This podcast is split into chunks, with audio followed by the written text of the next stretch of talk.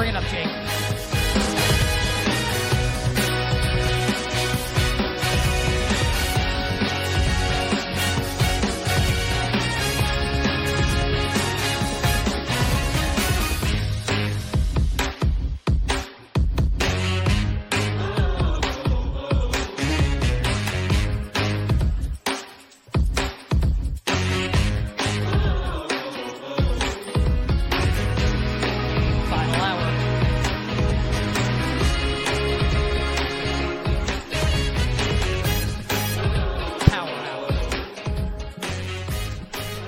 Bet on the BetQL network. Nick Kostos, Ken Barkley.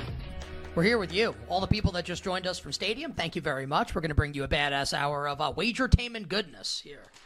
Up, until 7 o'clock Eastern Time. Uh, the cool show announcement today was starting Monday, you can hear us on Sirius and XM. Sirius, X, uh, Sirius Channel 217, XM Channel 205. That starts Monday, uh, October 2nd, aka Monday, this coming Monday. We're very much looking forward to that. Uh, over the course of the next 60 minutes, we will bring you narrative bets for this weekend in college football, side total and props, all our bets and analysis for the Lions and the Packers Thursday night football tonight, including thy Royal Prop King. But for now, Ken, why don't we continue our awards analysis here in the National Football League ahead of week four and continue with Coach of the Year, where going into break, you were saying Mike McDaniel, vulnerable favorite. Why would you ever bet him right now? Kind of saying like what McDaniel would need to, in fact, win this award. So, okay, we don't like Mike McDaniel at this price. Um, who are you targeting right now in the Coach of the Year market then if uh, we have a vulnerable favorite? I think, uh, you know, I'll just give you my honest answer. I, I don't know if it's anyone yet. I, I know that McDaniel is a low price, and I know I think he probably won't win, or he needs a lot to win.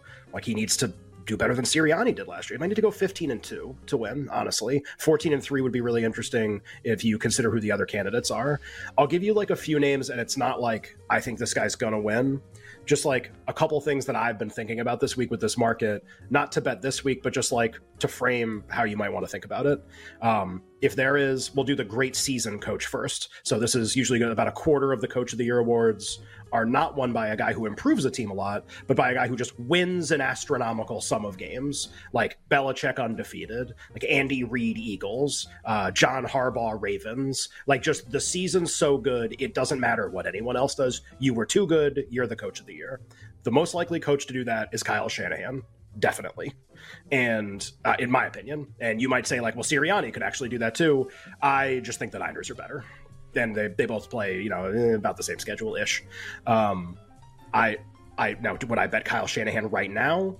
Probably not, because like. eh, Look what happened to Steichen this week, who we'll talk about in a second. Wins one game 30 to 1 to 10 to 1. Like Shanahan 15, 20, I feel like that's kind of going to just be there for a little bit as these improvement coaches keep like flip flopping all over the place. And now that's the surprise team. No, that's the surprise team. No, there's two surprise teams, and they're all going to kind of fly around a little bit. And he's just going to kind of be there, I think, as the the great team coach. And if we get to like the halfway point of the season, maybe a little earlier than that, and we can project the schedule a little better in the second half, and it looks like really good, like it looks like 15 and 2 or it looks like 16 and 1 is really in reach. They haven't sustained any injuries at that point. Let's call it like week 6, week 7. Uh, it might be like good sized bet him in addition to whatever else we learn at that point. So just like that's the um, that's the good team coach bucket. To me, it's like Shanahan draw line everybody else. He's also never won this award before. Really, really respected head coach. Never won the award. Come in second. He's come in second twice, including last season. So kind of makes sense to me that with a really good like all encompassing complete you know 15 and 2 he's the guy, and I think he's more likely to get it than Sirianni. Definitely more likely to get it than McDaniel in terms of a big record. Uh, more likely to get in than McDermott. More like all the AFC guys. The schedules are just really tough, and uh, so I think he is like like I would keep that name in the back of your mind for like a few weeks from now. Like you, everyone thinks McDaniel's going to do it. I think actually like his mentor is the guy that's more likely to do it. Anyone else stand out betting coach of the year here? Good stuff just now on Kyle Shanahan. Yeah, I mean, I think this is where things get just haywire. We're going to talk about the improvement coaches, right? We're going to talk about the guys who are coaching teams that weren't very good last year, where expectations were mediocre or worse, and who have outperformed expectations thus far. I mean, it's just an absolute minefield. Like, there's there's no good case for why Lafleur is better than Arthur Smith, or Arthur Smith's better than Steichen, or Steichen's better than McVay, or McVay is better than Todd Bowles, or whatever, or like Bowles and Dennis Allen if they go like there's just too many of these guys. And you can have subjective opinions on who you like more. And before the year, I liked LaFleur and Arthur Smith a good amount. But like now that we're here and we have these games and we have these prices, like no one can know who the improvement coach is. There's too many guys, and like, yes, some of you will be right because you have like a one in seven chance, but you're going to be wrong so often if you try to be like, well, that's the improvement team. They all seem so similar and possible and just okay, and who knows? I don't know why you would like plant your like this week. I don't know why you would plant your flag on one with the info we have. I, I liked LaFleur, Arthur Smith going into the year before they played each other. LaFleur's price unbettable right now, too low. Um, he's sub ten to one in a bunch of places. Arthur Smith's price is still really low, and they're a dog this week. So just like, yeah, I, I hope they win. I, I, like them, but before the year, both prices better than, than what we have right now. Um, just like you gotta wait and see on who the improvement, which stinks. Like I tell people to be patient. It's miserable in betting. You want to bet right now. I think you just got to be patient on who the improvement coach is. I I guess if you were to bet one now, I guess it would, it would almost like have to be Steichen, right? Since they're like the actual the the, the, the likeliest team to win this week. Could be his I opponent this be, week. But like just just saying like because the Colts are a slight favorite in the game was the only reason why sure. I would say Steichen over McVay. But like to your point, it's coin flip game basically. And McVay way bigger price than uh than Steichen is like a you know like a, 14, a, 10 to yeah. 15 versus a 20 to 25 depending on what book you look at. So I, I do, uh, and we'll do this with comeback player of the year. It'll be the last one we talk about, and that doesn't require a lot of time. But just worth noting, like the Rams remain in a, a big, big no man's land for me. When we did the game analysis for Colts Rams earlier this week, I was like, I don't know how to feel about either. Like, I don't know what either team is. I don't feel confident in that I can have an opinion on what either team is.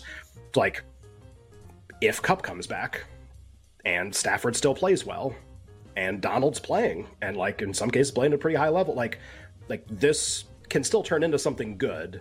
And if it turns into something good, then then McVay is live. I don't know if he'd win, but he he can win like Steichen can win. And I just I have like a hard time buying that Steichen's gonna just do this.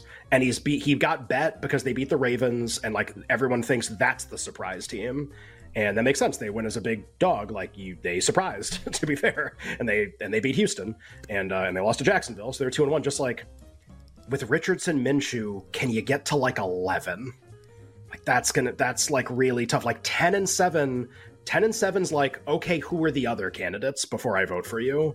Like 9 and 8's definitely 9 and 8 might just be no. 10 and 7 might be like, well, who else is there? And if you don't like anybody else, maybe you vote for Steichen. You kind of, I think, got to get to 11 like Richardson and Minshew going to get you to 11. That's just, it's just hard to believe, honestly. And I, you could be wrong, but now that it's a short price, it's just, it's hard for me to believe.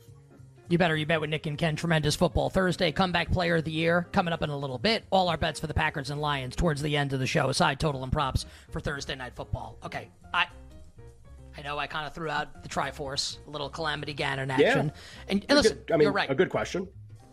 Niners should smash them this weekend, and even if they don't smash them, the Niners are very likely to win the game. Okay, we we think that Kyler's going to be back probably sooner than expected, and is going to play sure. this year for Arizona. They should have beaten the Giants in week two. Could have definitely beaten the Commanders in week one. They beat the Cowboys in week three. So they're very likely to be one and three after the Sunday, right? Going to lose to the 49ers.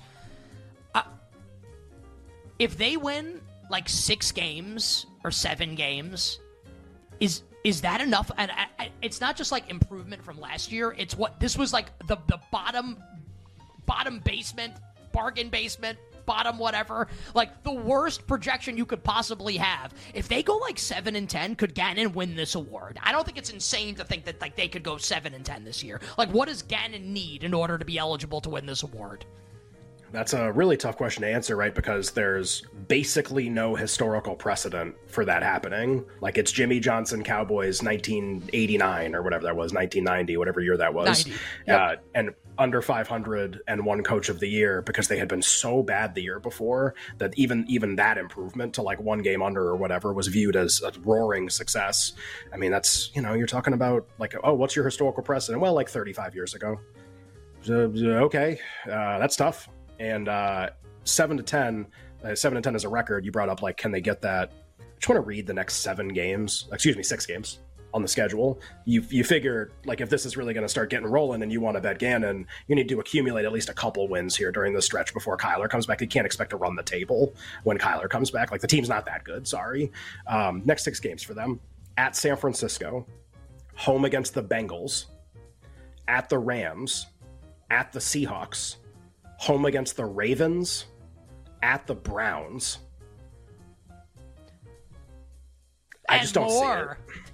And right, and well, and more is like the games maybe they could win. They also play at they play the Niners and the Eagles in the final four weeks of the season too. They play the Eagles and the Niners again, obviously. Yeah, I'm. Uh, They have I'm the happy I Steelers brought the late. conversation up. I thought it was. You know what? I think we're good. Stop. I- he's already dead. He's I'm already the dead, but, like- I think we're good. But just to be fair, they did beat Dallas. So, I- Yeah. like, it, it, like honestly, if you're somebody listening, you can be like, "Well, I know you guys think it's really funny. They also beat Dallas. Why can't they beat these other teams?" And you'd be right. Like, well, how am I going to argue against? They they just beat Dallas. I- What's my argument there? It's just like, I just wouldn't want it. That that six games is impossible. Like, I just, you know, he could go two and four through that stretch. By the way, so what? Two and four, they'd be three and six he'd still he's three and six he'd still be 50 to one. He'd still be he'd be more probably because they'd be three and six. And that's me giving them two wins on that schedule. Like two crazy wins. And they're three and six. They're gonna be three and six he's gonna be 10 to one. Like no way. So i just can it happen? Sure. I total wait and see on that one for me. All right, let's go to a comeback player of the year here. Nick and Ken here on a tremendous football Thursday. Uh, Damar Hamlin now plus 100. Um, has not been active for a game yet this year. Maybe he'll be active against the Miami Dolphins. Like we'll see. I, I would say probably not, just based on like the injury report for Buffalo. But we'll see over the course of the next of the next couple days. So Hamlin is the even money favorite right now. He was also like minus like 900 like two months ago or three months ago. So Hamlin plus 100. Tua, I know I know you love this. Tua's the second choice at plus 160, like right behind Hamlin. Then Vegas has drawn the line. Hashtag Vegas. TJ Watt 14 to 1. Lamar is 20. Matthew Stafford and Calvin Ridley at 25. Your guy Baker Mayfield at 30, Breece Hall 35, John Metchie 40, your guy Chase Young at 50, along with Michael Thomas, Rashan Gary at 66, Jonathan Taylor at 80. Uh, that's where the Gettleman line is drawn. Uh, comeback player of the year, Ken, and how to bet this. I'm, I'm guessing you have a lot to say on this particular market. well I, I i guess i would just say like i've said a lot already and i don't want to say the same thing again for like to take as long as i do. So i would encourage people to go back and listen to comeback player. It's this we've done the same thing every week. I think this is the first week where like I've got these huge positions set up on a few guys, and uh, you know uh, Stafford, Mayfield, and Chase Young with a little bit of Beckham, and I mean like two like on like the limits aren't huge in this market. You got to work to get money in it, but like I probably almost the positions might be too big. Actually, I might be I might have been overconfident almost because they're just massive, and uh, and I've got these things set up and I could add more right now, right? Like the prices really haven't changed very much. Like if I like those guys, the prices are still big. I think I'm I think I'm going to take a week off from adding. Uh, ne- I mean, never edge. Like still love love the players, but like adding more, not sure. And uh, for one really specific reason, which is it does seem like at some point, and maybe it's in the middle of the season or whatever, that Hamlin will be activated for a game. Like it's just, it's just, are we really going to go the whole time and it's not going to happen? Now there's a chance they play like a meaningless Week 18 game, and that's when it happens. Because like that's if you were going to do it, if you were going to do it just for symbolism, that would be the game. If you're going to do it because you needed him because you had a hurt safety, then it could be any week. But it, it feels like that's possible that it could happen. If it does, does this market get reset all over again because of the perception that when he plays he wins? And if that happens should i really keep betting now? Or should i like almost honestly like hope that happens or consume content a lot that week? Like do people think that that means he won? And uh and then rebet at way bigger prices. So i'm kind of like i got these big positions like if you haven't bet this i do like those three players a lot to win this. Um i like i, I might like chase young the most honestly. And um and so i just i think for this week it's like chill but just to really hammer something here before the end of the segment, there's one player I want to talk about next segment, and then I'm done. To hammer this for this segment, the wrongest thing about this has nothing wrong- to do with Hamlin. The, The, most wrong? wrongest thing about this one, the most wrong. Hamlin is a an interesting candidate, a unique candidate. We've never seen anything like this at an award. So that means he can win, and that means like I can't say that's like crazy. The craziest thing is Tua, and it's not even close. I actually think he played in Week 16 last year. Like I, I actually think he's ineligible to win. I don't He's think also the anyone would favorite to vote an for him. MVP. He's Well, also it's- the favorite but even if he's running that race and he can't run this one, this is like the booby prize compared to that. Even if he wasn't doing that, I actually don't know if anyone would vote for, or even think about it for this. He was never referenced before the season for this award. This is the wrong thing. Like this is the angle to bet. Hamlin's actually just kind of like we don't know what that is. On the other side, Ken's going to give you one more name for comeback player of the year. I want to give a name for comeback player of the year. Then it's Feliz Naritov, narrative bets for the weekend in college football, and we'll start breaking down the Packers and Lions. We'll be right back with You Better You Bet, presented by BetMGM on the BetQL network.